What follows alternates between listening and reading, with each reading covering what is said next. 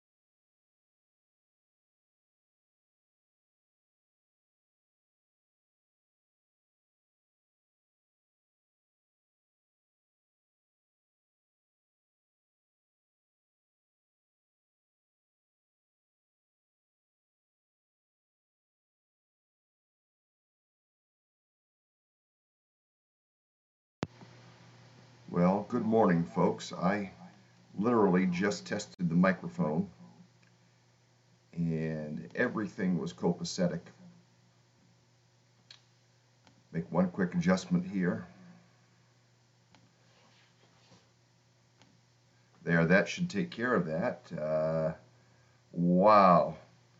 Um, as, as I pulled the microphone over, it I don't know what's going on. This is quite interesting, but you have sound, and we're going to just keep right at it this morning. Make a little adjustment uh, in the gain, and uh, I will. Uh, I'll keep right on talking. There we go. You should be able to hear me just fine now, although it isn't through the good microphone. That's the second morning that has done this. So, and Fran saying, "Sure, mic check. Sorry, couldn't resist." Well. I something is strange going on, but that's all right. We're together this morning. I am picking up uh, where I left off yesterday. In fact, I deleted yesterday's broadcast um, because uh, of all the issues that we had. And uh, so I'm going to kind of rehash a little bit of what we looked at yesterday and won't linger long. I'm going to push into some of the other parables. Again, Jesus is in Jerusalem. This is his final week of uh, ministry prior to his death, and he has all kinds of parables that he will proclaim during this week. And we're looking at uh, some of these, this particularly the parables of the kingdom that we're considering uh, here this morning. And then he has other parables of woes and, and, and uh, preparations and things that he, uh, he uh, pronounces and proclaims to, uh, to those who are listening to him. And so that's, that's what we're going to consider this morning are just those few parables of the kingdom found here in Matthew chapter 21. So I'm playing with the microphone a little bit. Hopefully I've got it just, just as good as I can get it for this morning.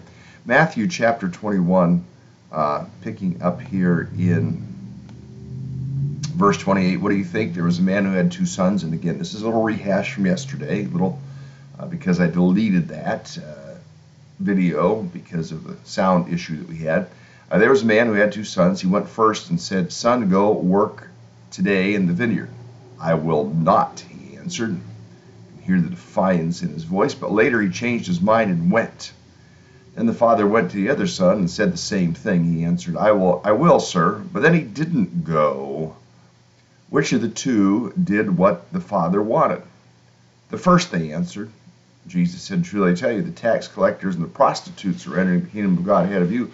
I mean, they could they could see the logical earthly stuff that, that, that Jesus was saying, but yet when it came to the kingdom, they could understand. Uh, they understood that uh, which son was was uh, reacting uh, in, in, a way that would end up honoring the father is the one who said, "I won't do it," but then ended up doing it anyway. He's the one to honor the father, not the one that was agreeable and, and, and you know seemingly compliant, but then never followed through. Um, and Jesus is, is challenging those listeners, those religious listeners, with the outcome. They answered the question in verse, thir- uh, verse 31 which of the two did what the Father wanted? The first they answered. Jesus said to them, I tell you, the tax collectors and the prostitutes are entering the kingdom of God ahead of you. For John came to you to show you the way of righteousness, and you did not believe him.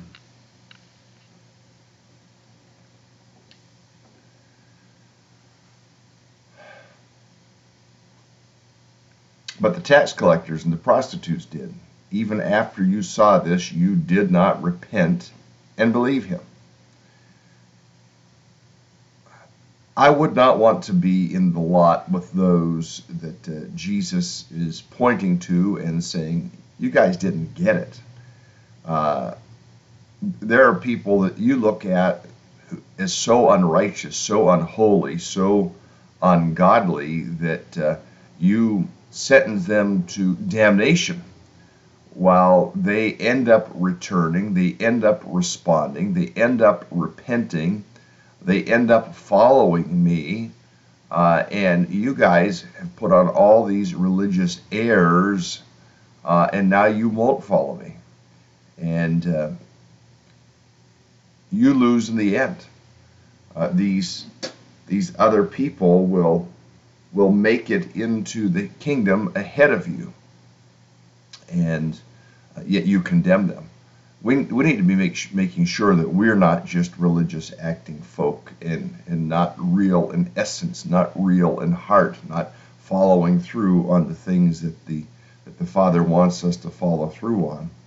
Uh, we need to make sure that that is absolutely uh, true in, in our lives as well. Um,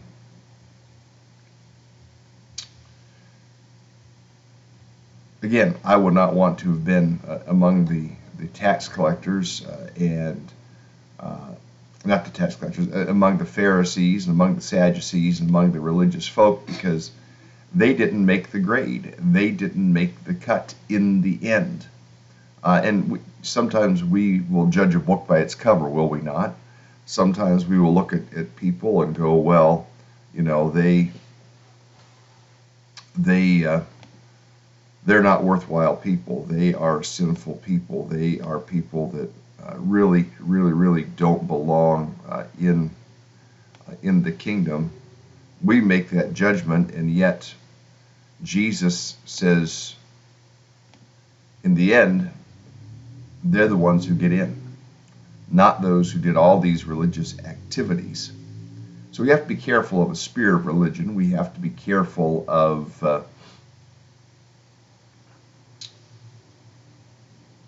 we have to be careful that we're not saying yes to the Father, but yet yet not following through. That parable. I mean, who would you rather have? Somebody that tells you no, like like with your kids, your kids that tell you no on the front side, but then yet end up showing up at the party or end up uh, following through and doing their chores, or the one that says yes, yes, yes, and, and so agreeable, but then ends up not lifting a finger. I, I think I'd rather have the second one while it might be a pain in the keister to have one that is disagreeable, uh, in the end, it is better to have one that maybe is disagreeable but who follows through uh, and comes through for you. What would you rather have? Which which child would you rather be dealing with? The one that is uh, outwardly defiant but then in the end is compliant, or the one who is outwardly compliant but in the end is defiant? You think about it.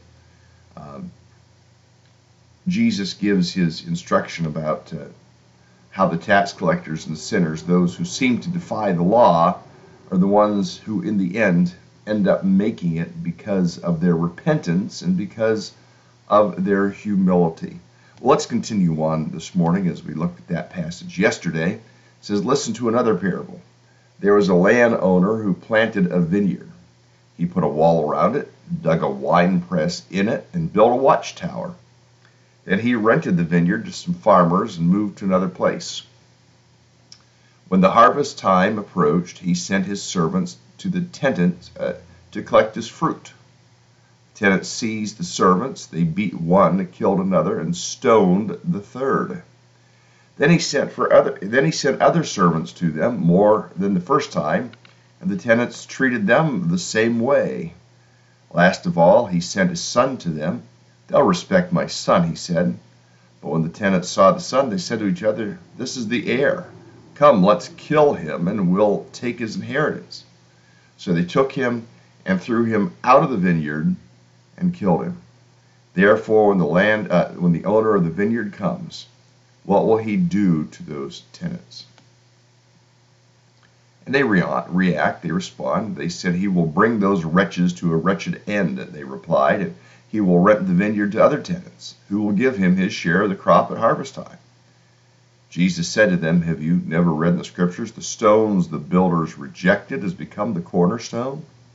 The Lord has done this. It is marvelous in our eyes. Therefore, I tell you that the kingdom of God will be taken away from you and given to a people who will produce its fruit.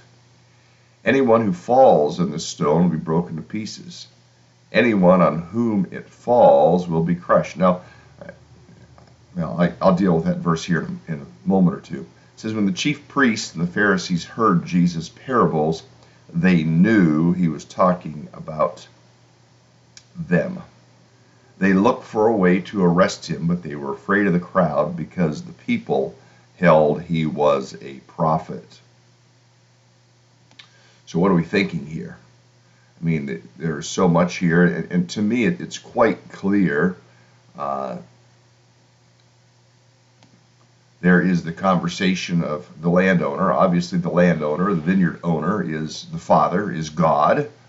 Uh, there were servants of his uh, in verse 34. And then there were those uh, who were simply renting the vineyard, uh, the tenants, if you will.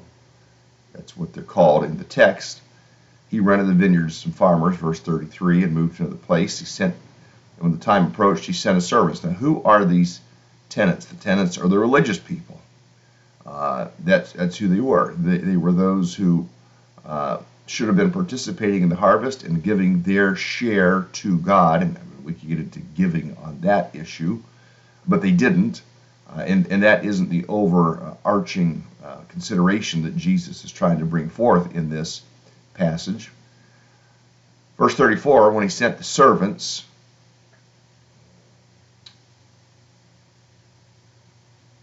verse 35 the tenant seized the servants and notice they beat one and killed another and stoned a third. Now, this is reference to to the prophets. The prophets were sent, uh, uh, leading the way, uh, maybe even hundreds of years, if not a thousand years or fifteen hundred years, or even more than that, before the coming of Christ. And you think particularly of a servant uh, being one like John the Baptist, the forerunner, who by now has been beheaded so the tenants, those religious folks, they seized them, they beat them, they killed them, they stoned them. And it says in verse 36, it says that he sent other servants to them more than the first time. The tenants treated them the same way. These are all the prophets. The prophets that God was sending to help the people be ready for the coming of Christ. Uh, and the prophets were sent, the prophets were, were given. Um, were given the message and they proclaimed the message, and yet that message often turned on deaf ears. Now, sadly, I mean, we can see maybe the same thing in our day uh, as preachers, prophets of our day, those who preach. The difference between preaching and teaching preaching uh, is intended to stir response, immediate response. It is it is intended to to arouse uh, the, the souls and the thoughts of men. Uh, teaching may arouse thoughts of men in a different way. It is, it is meant to instruct and to inform, while preaching is meant to transform. And so preachers were sent, preachers are even sent in our day, uh, proclaiming the message, proclaiming be ready, and yet do people listen? Does it fall on deaf ears? Do we continue in the same uh, the same vein, the same practices? Do we not change? Do we not give ourselves to the kingdom? Do we not give ourselves to Christ more fully? Do we continue in our sins? Do we continue in our sins of omission and our sins of commission? Preachers are sent to preach. And uh, again, uh, it says in verse 36 that you know there there were a few that were sent, then there were a whole bunch that were sent, and they treated them all the same. And it says, last of all, in verse 37, he sent his son. Now, who is this in reference to? Obviously, it is in reference to the Lord Jesus Christ himself, the Son of God, sent to save us. For God loved, for God so deeply loved the world that he gave his one and only Son, that whoever would believe in him shall not perish, but may have everlasting life.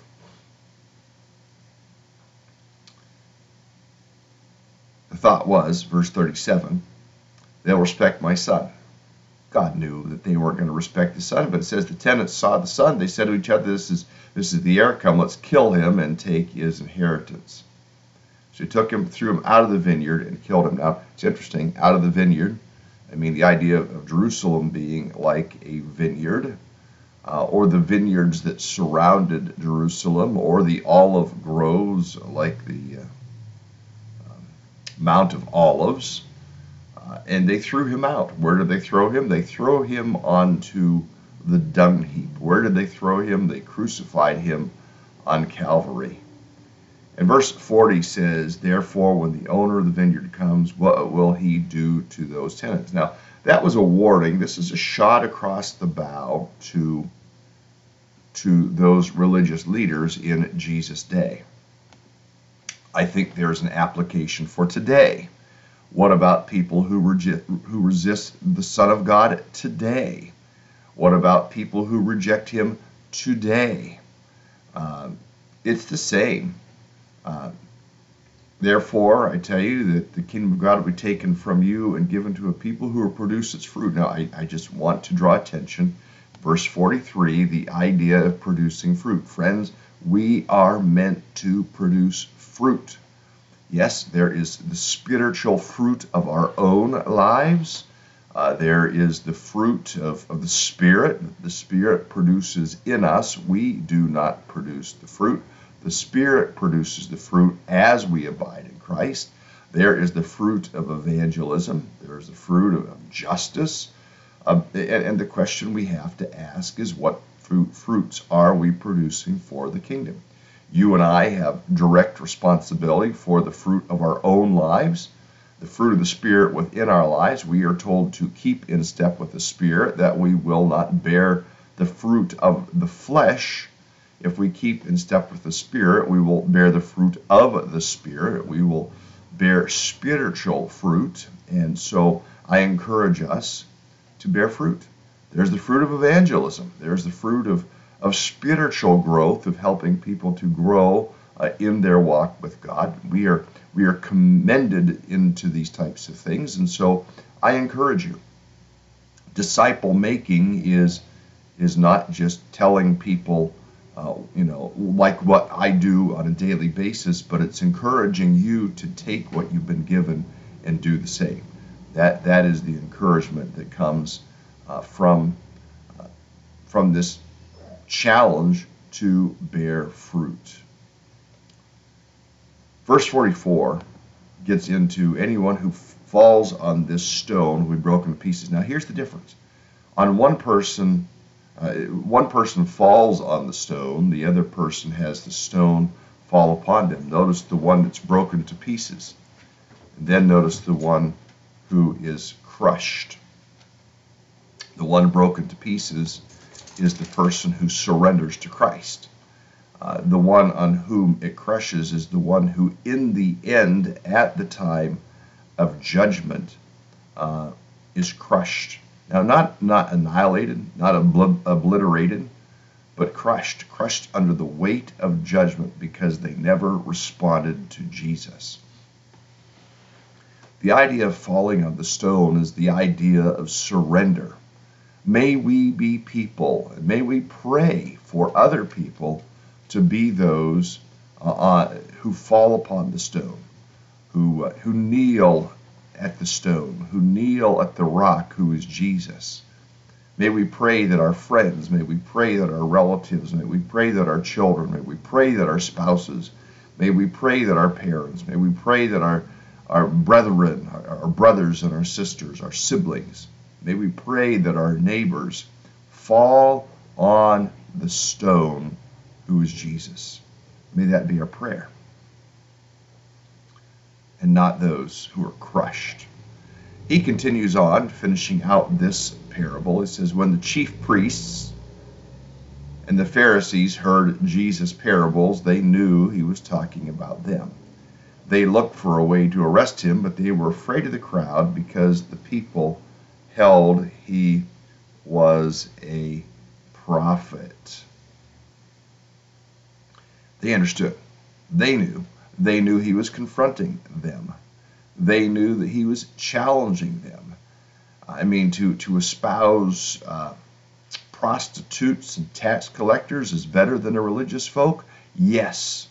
You know, sometimes in, in churches, and, and our church isn't one of these types of churches by and large. Now, it may have been at some point in its history that I don't remember, but uh, it's not by and large a church. If you come in and you're all tattooed up, I mean, look at look at our beloved Jacob uh, uh, Santos, Pastor Jacob, and uh, the tattoos he has not tattoos.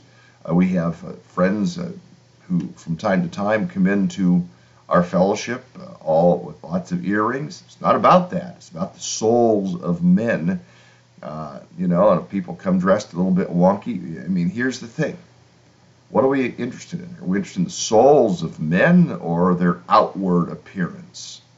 Jesus was interested in the souls of men. Jesus was interested in people who would uh, respond, who would kneel, who would fall, who would surrender to him. Uh, if you're being convicted about being a religious acting type person, then I want to encourage you to uh, not be religious but to be spiritual. And the difference is that you have a desire to walk with God. The difference is that you have a desire to be controlled by the Holy Spirit, that you have a desire to live in an ongoing love relationship with Jesus. That's the difference. Religious people put on an outward show. They put on the airs. They put on the big hat and the nice dress if they're if they're a, a female, you know, or they put on the nice suit. Uh, now, I'm not against nice dresses. I'm not against suits. No, not at all. But there are people. I mean, I, I think of churches that I, I've witnessed. Uh, used to be in the days when the women would wear the big hats. Who are we trying to impress? Uh, yet, where is our love for Christ? Where, where is our brokenness? Where is our kneeling? Where is our prayerfulness? Where is our surrender? All of these types of things. It, within this parable, Jesus is also referencing the fact that uh, uh, that he will be uh, crucified. He is also referencing the fact of what they uh, are going to do to him.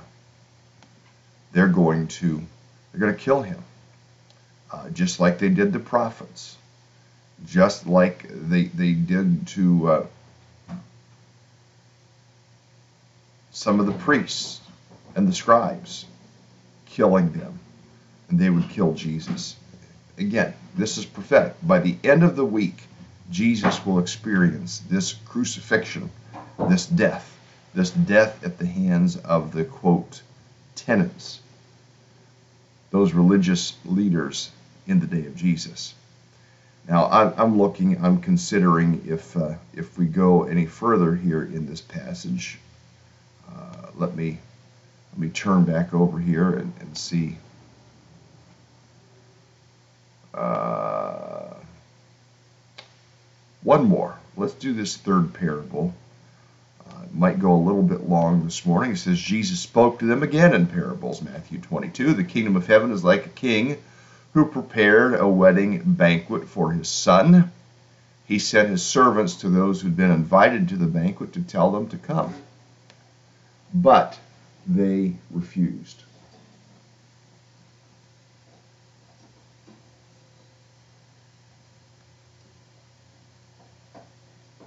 But they refused.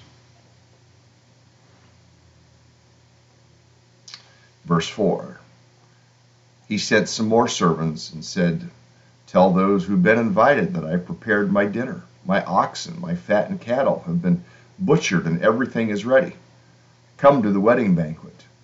But they paid no attention, went off, one to his field, another to his business. The rest seized his servants, mistreated them, and killed them. The king was enraged. He sent his army and destroyed those murderers and burned their city. Then he said to his servants, The wedding banquet is ready, but those I invited did not deserve to come. So go to the street corners. Invite to the banquet anyone you find. So the servants went out to the streets and gathered all the people they could find, as the bad as well as the good. The, hall, the wedding hall was filled with guests. When the king came in to see the guest, he noticed a man there who was not wearing the wedding clothes, and he asked, How did you get in here without the wedding clothes, friend? The man was speechless. The king told the attendants, Tie him hand and foot and throw him outside into the darkness where there will be weeping and gnashing of teeth. For many are invited, but few are chosen. Now, again, within this parable, there are all kinds of uh, indications as to whom he might be speaking. There's the indication of hmm, there is the indication that he has come to the religious people to speak, those who had the invitations, those who had the prophecies, those who should have been ready, but notice their response when he says in verse 4 uh, I have prepared my dinner, my oxen, my fattened cattle have been butchered, and everything is ready. Come to the wedding banquet. But they paid no attention and went off, one to his field, another to his business. I mean, could that be like us? Could we be those who, uh, you know, Jesus is inviting to come to the feast, and we go, wait a minute, I, have got other things on my schedule. I, I, don't know that I can quite schedule this in now. Now, this could be a little bit of an opportunity for me to go on the offensive uh, about things like church attendance. Uh, I, I'm not going to do that. You could, but there is a little bit of a hint here. Now, it's really the idea of, of come to the wedding feast. It's the idea of the, the wedding supper of the Lamb that, that we are invited to attend, uh, and yet there were, were, people who just like, no, I, am not going. Uh, then you look at verse 5. Verse 5 said, One went to his field, another went to his business. They seized the servants, mistreated them, and, and that could be like the days, like the prophets in our day prophets who are uh, disregarded, prophets who are ignored, uh, prophets who uh, who don't uh, who don't get the respect that they ought to get, uh, prophets who are uh, who are cast aside.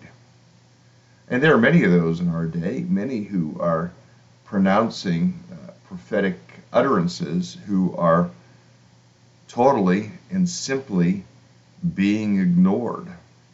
I think we need to sit up and listen. I mean, I could be one of those voices even because I, I do tend to talk about the prophetic. Uh, I do tend, maybe not as, as, much as some others, but some people like, well, just give us the practical stuff.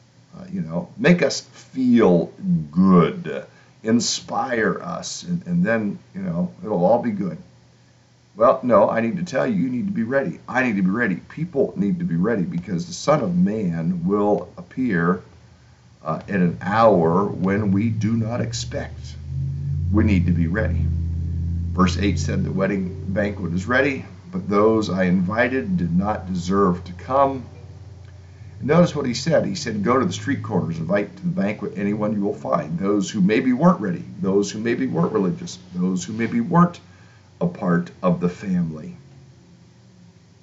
They're the ones who uh, are invited. You go down to the moral general, uh, invite anybody that walks in. Uh, you go over to the, the community center. Uh, when something's going on, you invite anybody that walks in. You go down to uh, you go down to the homeless uh, community in Belfast and invite them in. Uh, you go to uh, you go to the bars and invite them in because sometimes those of us sitting in churches, it falls on deaf ears. We need to be ready. The King is coming. The King will be coming uh, to rapture his church out, his bride, and we need to be ready. And yet, there's one more thing, and I'll, I'll cover this there was a person who didn't have the proper clothes. There still is the necessity of being properly dressed, of being given the wedding clothes to put on by Jesus, which is our salvation. And there will be those who will show up without their salvation that he will say, You cannot enter in here, who will be thrown out into darkness. Don't be deceived. Do not be deluded. Make sure that you know Jesus. Make sure that you are walking with Jesus so that when the time comes, you are in the happy throne. Well, let's be those who serve uh, as we should serve. Let's be those who are ready uh, when the Son of Man comes. Uh, let's be those who um, are like the son who follows through. Even though we might be a little bit defiant now, we still follow through. Uh, and let's not be like those tenants who uh, don't listen, but rather let's listen and let's share the fruit that God has given us for the kingdom of God. Lord, help us today to live for you.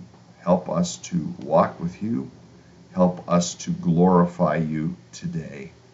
Help us to listen help us to as well be engaged in inviting others that they too may be included in the happy throng. Lord, that's our prayer today. Hear our prayer in Jesus' name. Amen. Have a great day, everyone. I will see you tomorrow.